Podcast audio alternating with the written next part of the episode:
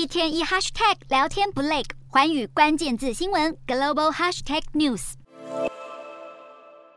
这一节的寰宇大话题要来关注到香港互汇率。新冠疫情、乌俄战争重挫了全球经济，继供应链断裂危机，疫后全球又因为能源、食品价格飙升，深陷高通膨压力。美国联准会今年三月以来已经开始启动升息循环，为了要缩小与美元的利差，除了日本以外的亚洲多国都选择要跟进美国升息。那么在美元不断的走长之下呢，亚币是竞贬，港币也因此承受了极大的贬值压力。香港今年来跟随联准会升息了六次。将基准利率上调到百分之四点二五，但是事实上反送中之后，香港的资金大量出走，经济体质衰弱，所以根本是没有办法与美国相比拟。快速升息也加剧了香港的经济困境，房市还有股市通通陷入了低迷。曾经是全球最昂贵房地产市场之一的香港，二零二二年初到十月上旬，房地产的价格已经下跌了百分之八点二，创下二零零八年以来最大的跌幅，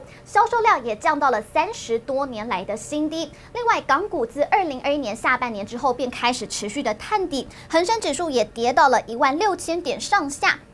而且过去一年的跌幅就已经超过了百分之三十。与此同时，疫情政局的动荡导致香港的人才外资出走，那么民生、零售、餐饮等行业全部都是备受打击，贸易逆差、财政赤字攀升，香港三季 GDP 下滑百分之四点五，更是二零二零年第二季以来的最糟表现。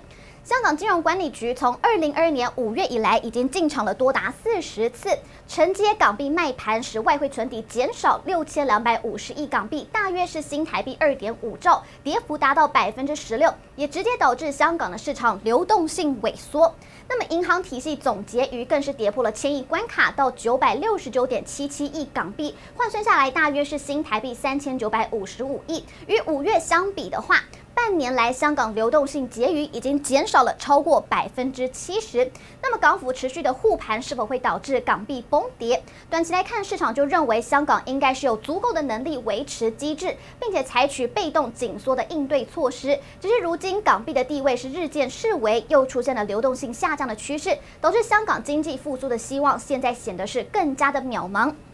而且专家也指出了，未来港府或许是可以考虑增加港币汇率的弹性，扩大港美汇率的波动范围。如此一来，或许就能够稍微的减缓香港外汇存底的流失速度，金管局也不需要如此频繁的出手。不过现在也传出了好消息，摩根士丹利也就是大摩表示，由于通膨放缓预期，所以美元已经见底，那么并且将在二零二三年要跟美国国债收益率一起下跌，这种情况将会支持新兴。市场资产的表现，预计新兴市场债券明年将会蓬勃发展。